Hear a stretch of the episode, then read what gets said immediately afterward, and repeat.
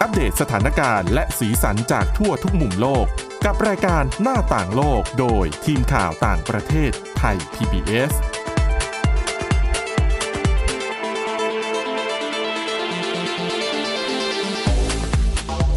สวัสดีค่ะ คุณผู้ฟังต้อนรับเข้าสู่รายการหน้าต่างโลกค่ะสำหรับวันนี้นะคะเรามีเรื่องราวเกี่ยวกับการมอบรางวัลอิกโนเบลนะคะก็เป็นรายเอ่อเป็นรางวัลที่แจกเป็นประจำทุกปีค่ะ แต่ว่ารางวัลอิกโนเบลนั้นจะมีความน่าสนใจ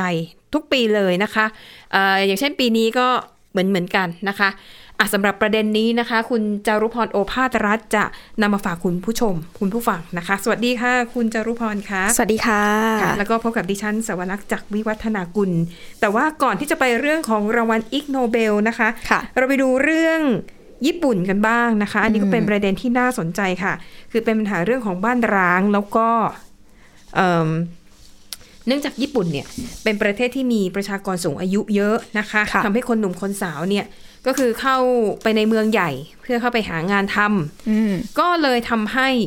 บ้านจำนวนมากที่อยู่ในชโดยเฉพาะอย่างยิ่งที่อยู่ในชนบทเนี่ยก็คือถูกทิ้งร้างไว้หรืออ ม แม้กระ ค่ะ ทั่งเอ่อผู้สูงอายุบางคนอ่าอาจจะพอเสียไปแล้วเนี่ยลูกหลานก็อาจจะไม่อยากได้บ้าน เพราะว่าอาจจะมองว่าเป็นภาระ ค่ะ ต้องออกไปคอยดูแลหรืออาจจะต้องเสียภาษีนะคะ ค่ะ ก็เลยทำให้ทางการญี่ปุ่นในระดับท้องที่ค่ะ หลาย ๆ แห่งพยายามที่จะนำบ้านที่มันถูกทิ้งร้างเหล่านี้ อืม นำมาทำให้มันเกิดประโยชน์ขึ้นนะคะ โดยเฉพาะอย่างยิ่งในเมืองที่เป็นเมืองท่องเที่ยวเนี่ย ทางการญี่ปุ่นเขาใช้วิธีคือให้คนมาเช่า ซึ่งต้องบอกว่าเป็นโครงการที่น่าสนใจมากนะคะ เดี๋ยวจะมาเล่าให้ฟังนะคะ แต่ว่า ค่ะ ก่อนอื่นเนี่ยเดี๋ยวเราไปดูกันก่อนว่า ปัญหาบ้านร้างในประเทศญี่ปุ่นเนี่ย มันรุนแรงแค่ไหนนะคะ มีรายงานจากนิเคอิของญี่ปุ่นค่ะ เขาประเมินว่าในปีหน้านะคะ ปี 2023 ค่ะเอ่อในญี่ปุ่นเนี่ย จะมีบ้านร้าง อาจจะไม่ถึงขั้นร้างหรอก อืม ก็จะเป็นแค่บ้านเปล่าที่ไม่มีคนเข้าไปอยู่อาศัยหรือใช้ประโยชน์ ค่ะ ประมาณมากกว่า 10 ล้านหลัง โห สำหรับปีหน้านะคะ ทั่วประเทศอย่างนี้ยเหรอคะ ใช่ค่ะ เหตุผลหนึ่งก็เพราะว่าความต้องการที่อยู่อาศัยอย่างที่บอกมันลดลงคนเข้าไปอยู่ในเมืองใหญ่ ค่ะ และถ้าอยู่ในเมืองใหญ่เนี่ยอาศัยอยู่ตามหอพักอพาร์ตเมนต์หรือคอนโดเนี่ยมันสะดวกกว่า ใช่ค่ะ นะคะ ก็เลยทำให้ปีหน้าเนี่ยค่ะ ญี่ปุ่นอ่ากำลังจะเกิดปัญหาบ้านที่มันถูกทิ้งร้าง แล้วก็บางส่วนเนี่ยจะเป็นบ้านที่แบบไม่มีใครมาแสดงตัวเป็นเจ้าของด้วยซ้ำ อืม นะคะ ดังนั้นค่ะ ปัญหานี้เนี่ยก็ถือว่าก็ถือว่าเป็นปัญหาเหมือนกันเพราะว่าอะไร คุณผู้ฟังลองนึกดูนะคะ อย่างสมมติหมู่บ้านของเรา อืม อ่ะเป็น ค่ะ หมู่บ้านจัดสรรแล้วถ้าเกิดว่าภายในหมู่บ้านของเราเนี่ย มันร้างเกือบครึ่งหนึ่งอะ่ะ โอ้โห บรรยากาศเอ่ยมันก็จะดูรู้สึกเหงาเหงา ใช่ ๆ ค่ะ เดี๋ยวเปลี่ยวใช่ไหมคะ ใช่ค่ะ แล้วก็อีกเรื่องนึงก็คือเรื่องของการดูแลรักษา คือถ้าบ้านร้างไม่มีคนอยู่เนี่ย มันก็ไม่มีการดูแลอยู่แล้ววัชพืชก็ขึ้นรก อืม ตัวบ้านก็จะไม่ค่อยสะอาด ค่ะ นะคะ มันก็จะส่งผลต่อภาพรวมของชุมชนทั้งหมด ใช่ค่ะ และยิ่งถ้าเป็นพวกหมู่บ้านจัดสรรเนี่ยก็จะทราบดีก็จะมีการจ่ายค่าส่วนกลาง อ๋อ ถูกต้อง ถูกไหม ใช่ คะ ค่ะ ใช่ค่ะ ในชุมชนก็เช่นเดียวกัน ถ้าในหมู่บ้านต่างๆ เนี่ย ไม่มีคนอยู่มันก็จะไม่มีคนเสียภาษีบำรุงท้องที่ อืม เอ่อหน่วยงานที่เกี่ยวข้องที่รับผิดชอบเนี่ยก็จะไม่มีงบประมาณมากพอในการดูแล ค่ะ ชุมชนของตัวเอง เนื่องจากว่ามันมีคนอยู่อาศัยน้อยอะนะคะ ดังนั้นค่ะ ทางการญี่ปุ่นนะคะ โดยเฉพาะในท้องถิ่นเนี่ย ก็พยายามที่จะหามาตรการต่างๆ นานาเพื่อทำให้บ้านร้างเหล่านี้มันถูกนำมาใช้ประโยชน์ อืม นะคะ แต่แน่นอนว่าถ้าจะหวังพึ่งแต่คนที่อาศัยอยู่ในชุมชนอยู่แล้วเนี่ย ก็คงไม่ค่อยประสบความสำเร็จเท่าไหร่ ค่ะ นะคะเพราะว่าประชากรในหมู่บ้านเหล่านี้มันน้อยอยู่แล้ว อืม นะคะดังนั้นค่ะ อย่างที่หมู่บ้านแห่งหนึ่งนะคะในจังหวัดโตยามะนะคะของญี่ปุ่น ค่ะ คือในจังหวัดแห่งนี้เนี่ยเขามีสถานที่ที่เขามีหมู่บ้านที่ได้รับการขึ้นบัญชีเป็นมรดกโลก นะคะ โอ้โห อ่าแล้วก็ปรากฏว่าในหมู่บ้านนี้เนี่ยก็มีบ้านที่ถูกทิ้งร้างนะคะ ในหมู่บ้านแห่งนี้เนี่ยเขาบอกว่า ได้รับการขึ้นบัญชีเป็นมรดกโลกตั้งแต่ปี 1995 นะคะ อืมค่ะ ทั้งหมู่บ้านเลยได้เป็นมรดกโลก แล้วก็จะมีบ้านอยู่ 20 หลัง ที่ถือว่าเป็นสมบัติของทางการนะคะ ค่ะ ก็คืออนุรักษ์ไว้ ในจำนวนนี้ 9 หลังเนี่ยเป็นที่พักอาศัยแล้วก็ถูกใช้เป็นโรงเป็นคล้ายๆที่พักให้กับนักท่องเที่ยว อืม นะคะ9หลัง ส่วนอีก 11 หลังเนี่ยก็เปลี่ยนไปเป็นพื้นที่ใช้สอยต่างๆ เช่น เป็นพิพิธภัณฑ์นะคะหรือว่าเป็นเวิร์กช็อปสำหรับนักท่องเที่ยวหรือคนสนใจอยากจะมาทำงานฝีมืองานหัตถกรรมเนี่ยก็เข้าไปใช้ประโยชน์ในอาคารเหล่านี้ได้นะคะ ทีนี้แต่ถ้าพูดถึงในส่วนที่เป็นบ้านเรือนประชาชนทั่ว ๆ ไปเนี่ยค่ะ ปรากฏว่ามันมีบ้านที่ไม่มีคนอยู่เนี่ยเยอะเหมือนกัน แล้วหลายหลังเนี่ยก็กลายเป็นสมบัติของทางการท้องถิ่น อืม นะคะ ทางการท้องถิ่นเขาก็เลยได้ไอเดียนี้ค่ะ คุณจารุพร ค่ะ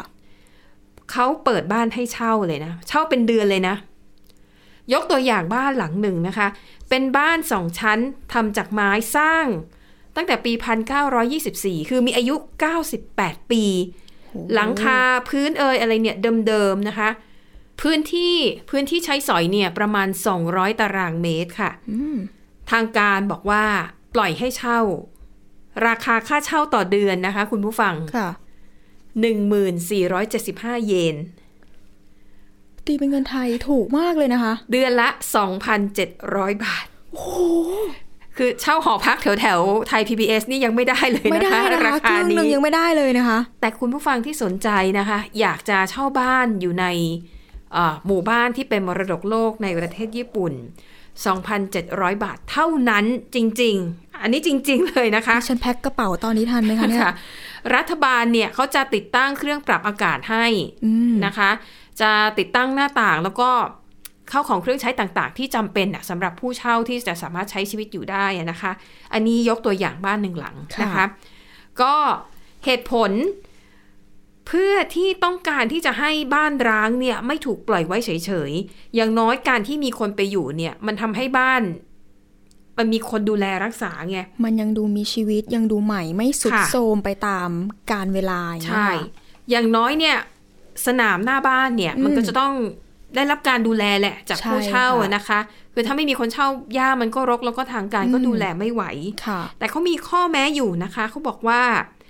ผู้ที่ต้องการเข้ามาเช่าบ้านตามเงื่อนไขนี้นะคะ จะต้องก็ต้องต้องแย่งกันหน่อยแหละ อ่าค่ะ นะคะ แน่นอนอ เงื่ ยู่ น แล้ ไข ว ดีๆแบ ค่ะ บนี้นะคะ คือคุณต้องอธิบายเหตุผลว่าทำไมถึงจะอยากจะย้ายมาอยู่ที่หมู่บ้านแห่งนี้นะคะ แล้วก็เขาขอให้เป็นเอ่อคนที่จะมาอยู่เนี่ย ขอให้เป็นคนที่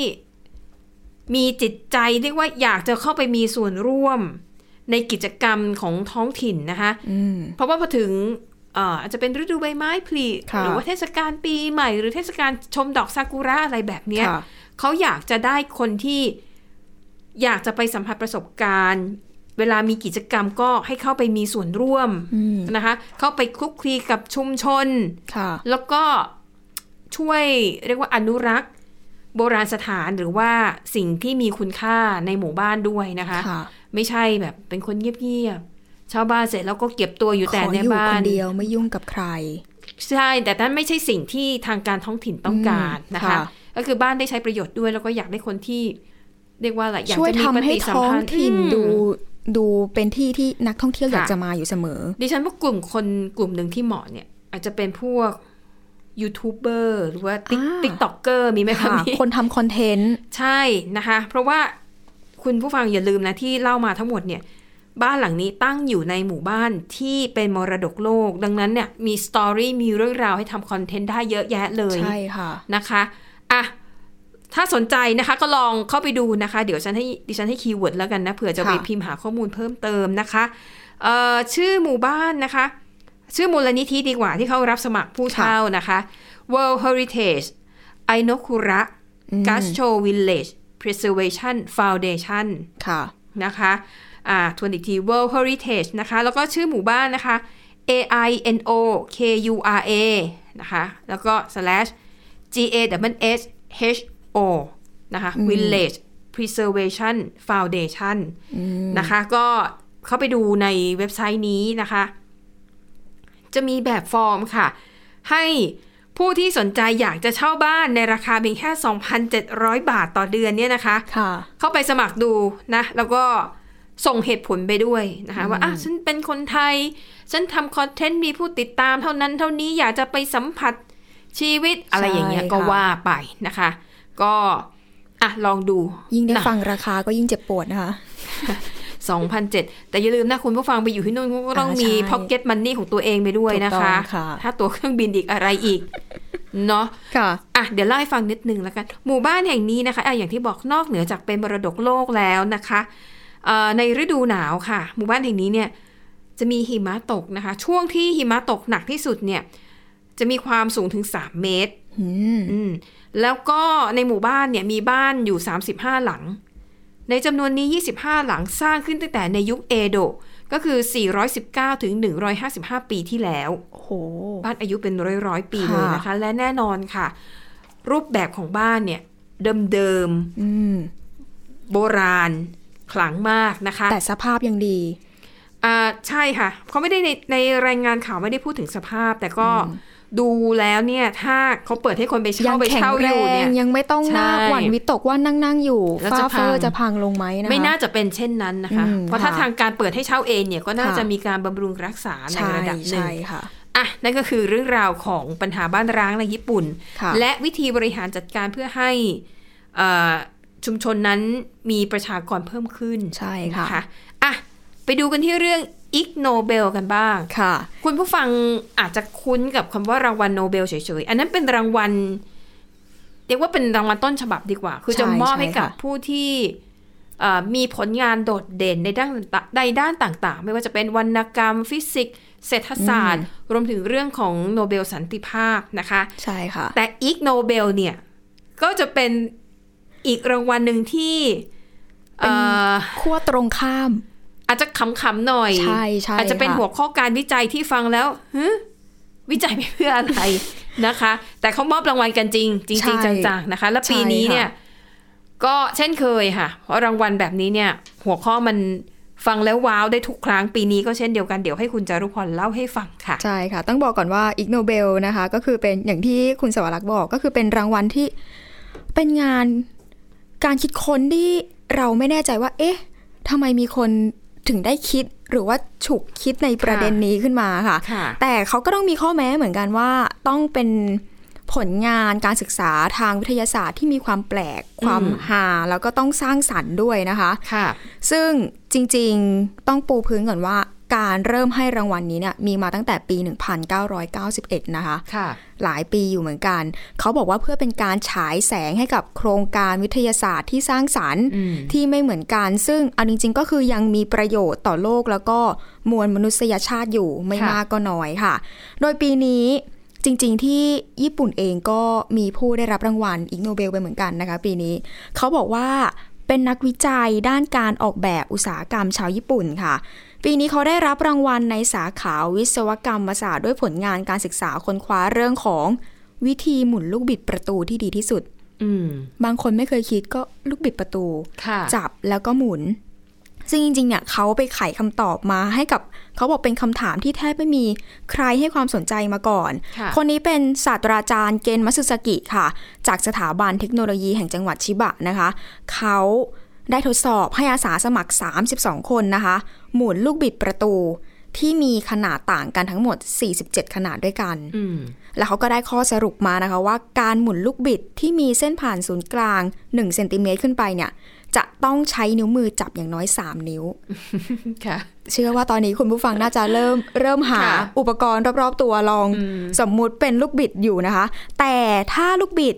ที่มีขนาดเส้นผ่านศูนย์กลางเกิน 2.5เซนติเมตรไปจนถึง5เซนติเมตรเนี่ยจะต้องใช้นิ้วมือจับอย่างน้อย 4 นิ้วแล้วก็ 5 นิ้วตามลำดับค่ะ ค่ะ เอาจริงๆก็คล้ายๆกับว่าขนาดใหญ่ขึ้นเราก็ต้องใช้นิ้วมือ อื อ ม ในการหมุนเยอะขึ้นนั่นเอง โดยจริงๆ ผลการวิจัยนี้ก็ได้ตีพิมพ์ในวารสารของสมาคมวิทยาศาสตร์การออกแบบแห่งญี่ปุ่นด้วยนะคะ นั่นแหละอย่างที่บอกไปว่า ยิ่งลูกบิดมีขนาดใหญ่ขึ้น ก็ต้องใช้นิ้วมาจับมากขึ้น แต่เขาบอกว่าเราเนี่ยไม่สามารถใช้นิ้วทั้ง 5 จับลูกบิดที่มีขนาดเล็กมากในคราวเดียวกันได้นะคะ ก็ยัง เอ่อ แปลกอยู่ว่า เออ ก็มัน ยัง เล็กไง อืม ก็มันเล็กไง ก็มือมันก็เลยแบบ มืออ ม อาจจะใหญ่ไป อันนี้ก็ถือว่าเขามีความพยายามในการตั้งข้อ ค่ะ สมมติฐานตั้งข้อสงสัย แล้วก็วิจัยแล้วก็ศึกษาออกมานะคะ อีกรางวัลหนึ่งไปดูกันที่สาขาฟิสิกส์กันบ้างค่ะ ปีนี้ตกเป็นของศาสตราจารย์แฟรงค์ฟิสนะคะ แล้วก็คณะจากมหาวิทยาลัยเวสเชสเตอร์ในสหรัฐค่ะ เขาทดลองนะคะว่าให้ลูกเป็ดเนี่ยว่ายน้ำตามหุ่นยนต์แม่เป็ด ค่ะ ในแท้งน้ำขนาดใหญ่เลยค่ะ อืม แล้วเขาก็พบนะคะว่าลูกเป็ดเนี่ย มันว่ายน้ำกันเป็นเส้นตรง ตาม ค่ะ แม่ของมัน ค่ะ ซึ่งการว่ายน้ำตามกันเป็นเส้นตรงเนี่ยจะช่วยให้ประหยัดพลังงานได้มากที่สุด อืม โดยเฉพาะอย่างยิ่งจะช่วยผ่อนแรงให้กับลูกเป็ดตัวที่อยู่หลังสุดได้ อืมหือ ก็น่าจะไปเดินไปเดินเล่นอยู่ริมบึงสักที่แล้วเห็นเป็ดว่ายน้ำตามกัน ค่ะ ก็เลยเกิดข้อสงสัยจนอืมศึกษากันสักหน่อยนะคะ อีกสาขาหนึ่งค่ะ เป็นสาขาด้านประวัติศาสตร์และศิลปะค่ะ คนคิดคนคนนี้เป็นดรนิโคลัสเฮลมุตนะคะ จากมูลนิธิเพื่อการวิจัยทางมนุษยวิทยาแห่งละตินอเมริกา เขาบอกนะคะว่า คนสมัยก่อนเนี่ย ใช้แอลกอฮอล์แล้วก็สมุนไพรสวนทวาร ค่ะ เพื่อหลอนประสาท เพื่ออะไร เพื่อสร้างความสนุกสนานคลึกครื้นในงานเลี้ยงในยุคโบราณค่ะ อืม ซึ่งการวิจัยนี้เขาบอกว่าเขาไปวิเคราะห์ภาพเขียนที่อยู่บนเครื่องปั้นดินเผาของชาวมายา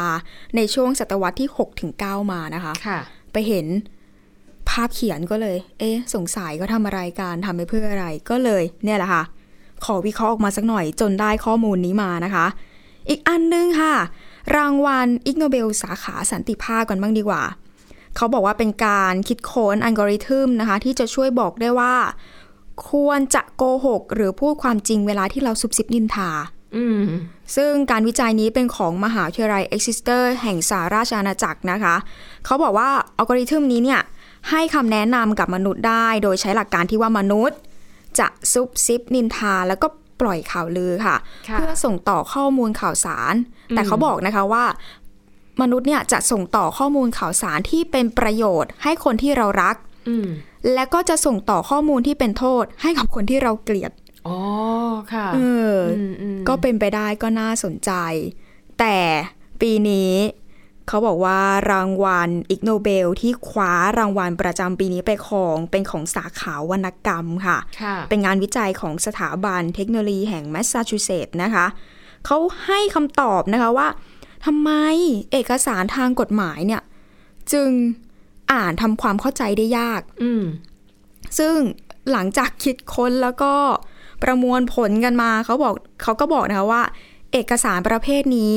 อ่านยาก ค่ะ ไม่ใช่เพราะว่าแนวคิดทางกฎหมายที่มันซับซ้อนนะคะ ค่ะ แต่เป็นเพราะว่าทักษะการเขียนที่ย่ำแย่ค่ะ อ๋อ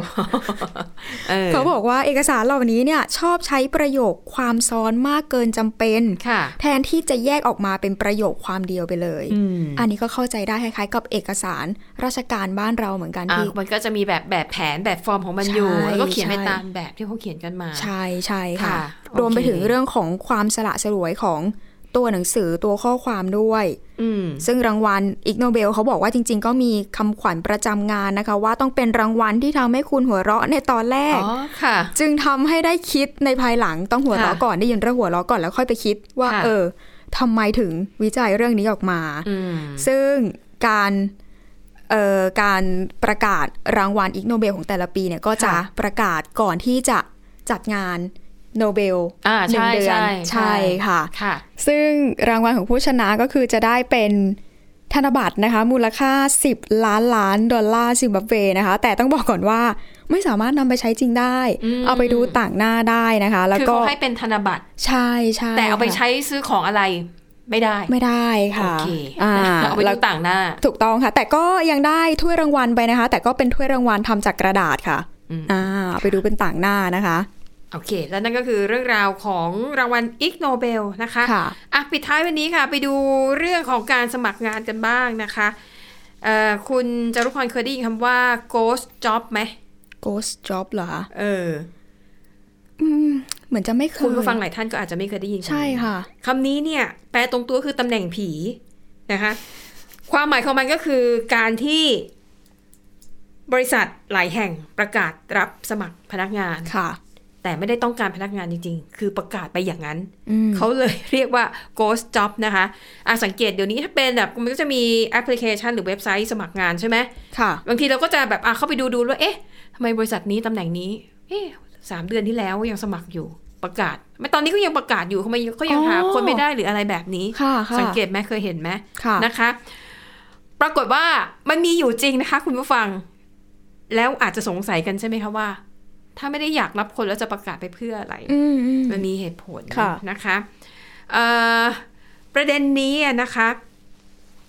เขาอธิบายให้ฟังนะคะ ค่ะ อ่ะเขาบอกว่ายกตัวอย่างนะคะอ่ามันเป็นบทความจาก Business Insider นะคะ ค่ะ เขาบอกว่าเอ่ออย่างเขายกตัวอย่างคุณหนึ่งชื่อบิลนะคะ คุณบิลวิลเนี่ยเขาสมัครงาน 300 กว่าตำแหน่งในช่วง 6 เดือนที่ผ่านมา อืม แต่ละวันเนี่ยเขาใช้เวลาควานหางานนะคะในเว็บไซต์ชื่อดังเนี่ยหกถึงสิบชั่วโมงนะคะ ปรากฏว่า เอ๊ะสมัครไปสมัครมาทำไมแบบไม่มีใครเรียกเขาสัมภาษณ์สักทีนะคะ ปรากฏว่าเขาก็เลยมาอ๋อทีหลังว่า จริง ๆ แล้วเนี่ย มันก็คือ ghost job นั่นเองก็คือประกาศบริษัทเนี่ยประกาศรับสมัครงาน แต่ไม่ได้ต้องการจ้างคนแบบจริงจังนะคะ ไปดูผลสำรวจนะคะ จากองค์กรที่ชื่อว่า clarify Capi- อ่า clarify capital ค่ะ ค่ะ เขาสำรวจเอ่อผู้จัดการบริษัท 1,045 คน ตั้งแต่วันที่ 31 สิงหาคมถึง 1 กันยายน ปีนี้อะนะคะ ค่ะ 2022 เขาพบว่า 8 68%ของเออบริษัทที่เขาไปสำรวจเนี่ย ประกาศแล้วสมัครงานนานกว่า 30 วัน อืม หนึ่งในสิบค่ะโพสต์ประกาศรับสมัครงานยาวนานกว่า 6 เดือนนะคะแล้วก็ครึ่งหนึ่งนะคะของคนที่ไปสอบถามเขาบอกว่า เขาเปิดไว้อย่างนั้นแหละ ไม่ได้ขาดคน แต่ เอ้ารู้ รู้สึกว่าเอออยากจะเปิดโอกาสให้บริษัทเนี่ยเผื่อจะมีคนหน้าใหม่ ๆ เข้ามาเสนอตัว คือถ้าน่าสนใจก็อาจจะเรียกเข้ามาสัมภาษณ์แต่ไม่ได้ขาดคน แต่อยากถ้าในความเห็นของฉันของดิฉันนะ ค่ะ น่าจะเป็นเพราะว่า โอเคที่ทำงานเดิมก็ดีอยู่แล้ว หมายถึงบุคลากรนะคะ ค่ะ แต่ถ้ามีคนใหม่เข้ามาแล้วประวัติน่าสนใจ อืม ก็อาจจะดึงมาพูดคุยกัน แล้วก็อาจจะมีการตกลงต่อรองอะไรกันได้ ค่ะ นะคะ ดังนั้นค่ะ ไอประกาศรับสมัครงานในลักษณะเนี้ยเขาก็มีศัพท์เรียกนะคะว่า อืม ghost job นะ อ๋ออ่ะ อ่ะดังนั้น เขาก็ไปดูเหตุผลทำไมต้องมี ghost job นะคะเขาบอกเหตุผลเนี่ยมีหลากหลายอย่างด้วยกันค่ะเอ่อแน่นอนอย่างที่ดิฉันพูดไปแล้วว่าเออเขาก็ต้องการหาคนหน้าใหม่ๆอะเนาะให้เข้ามาเสมอ ค่ะ ครึ่งหนึ่งเนี่ยบอกว่าต้องการเปิดรับคนใหม่ๆ 43%บอกว่า อยากจะสร้างความประทับใจให้กับคนที่แบบมาดูโพสต์สมัครงานแล้วรู้สึกว่า โหบริษัทนี้เติบโตเนาะประกาศรับสมัครคนอยู่นั่นแหละ แสดงว่าเขาต้องขยายงานออกไป สร้าง เรื่อยๆ โปรไฟล์ให้บริษัทตัวเอง ใช่ เป็นการสร้างภาพ ค่ะ ลักษณ์นะคะ ข้อต่อมาค่ะ ค่ะ เอ่อให้อยากจะให้มีคนเข้ามาเป็นตัวสำรองไว้อะในกรณีที่พนักงานเดิมอาจจะมีการลาออก แบบกระทันหันเลย ใช่นะคะ เช่นอ่ะ คนที่ทำงานอยู่แล้วอ้าวเขาได้งานที่ใหม่แล้วก็อ่ะ อืม ตามกฎเขาก็จะย้ายไปแบบค่อนข้างฉุกละหุก ค่ะ บริษัทก็จะได้มีตัวสำรอง อืม มีตัวเลือกที่น่าสนใจ เก็บไว้ในคลังตลอดอะไรอย่างเงี้ย ค่ะ นะคะสามารถเรียกมาสัมภาษณ์ได้นะคะ35%ค่ะบอกว่าการเปิดและสมัครไปเรื่อย ๆ แบบเนี้ย อืม มันอาจจะได้พบกับผู้สมัครที่น่าสนใจมากๆ จนทางบริษัทไม่อาจจะเพิกเฉยได้เออ อ แบบคนนี้ประวัติดีมากเลย การงานก็ดีประสบการณ์ก็สุดยอด เออ แต่เรายังไม่ได้ขาดคนนะ แต่ว่า ค่ะ อ่ะให้มีรู้ไว้ว่ามีคนนี้อยู่ในสต็อก เออ นึกออกไหมอ่าฮะ นะคะ ข้อต่อมาค่ะ 27%บอกว่า อ๋อ ไม่ใช่อะไรหรอกลืม ลืมลบ รับคนใหม่ได้แล้ว แต่ว่าลืมลบของเก่าทิ้ง อ่าเป็นไป นะคะ ได้งานยุ่งเยอะ งานยุ่งมากนะคะ บางทีบางบริษัทมี HR คนเดียวอะไรอย่างเงี้ย อ่าง านหลายอย่างนะ ใช่ คะ ใช่ค่ะ แล้วก็ 33%บอกว่าก็ไม่ได้มีเหตุผลพิเศษอะไรก็เปิดไปอย่างนั้นแหละ เป็น อ่ะ เหตุผลที่ไม่มีเหตุผลนะคะ อ่ะ อันนี้อาจจะเป็นอีกเหตุผลหนึ่งที่ทำให้หลายคนที่สมัครงานอยู่แล้ว ยังไม่ได้รับการตอบรับ อาจจะต้องพิจารณาเรื่องนี้ด้วย ใช่ นะว่า เอ๊ะ ใช่ค่ะ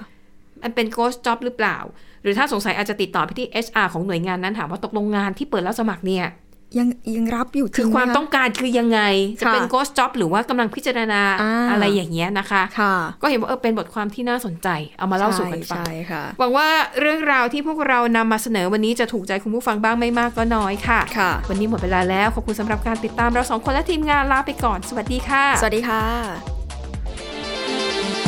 Thai PBS podcast. View the world via the voice.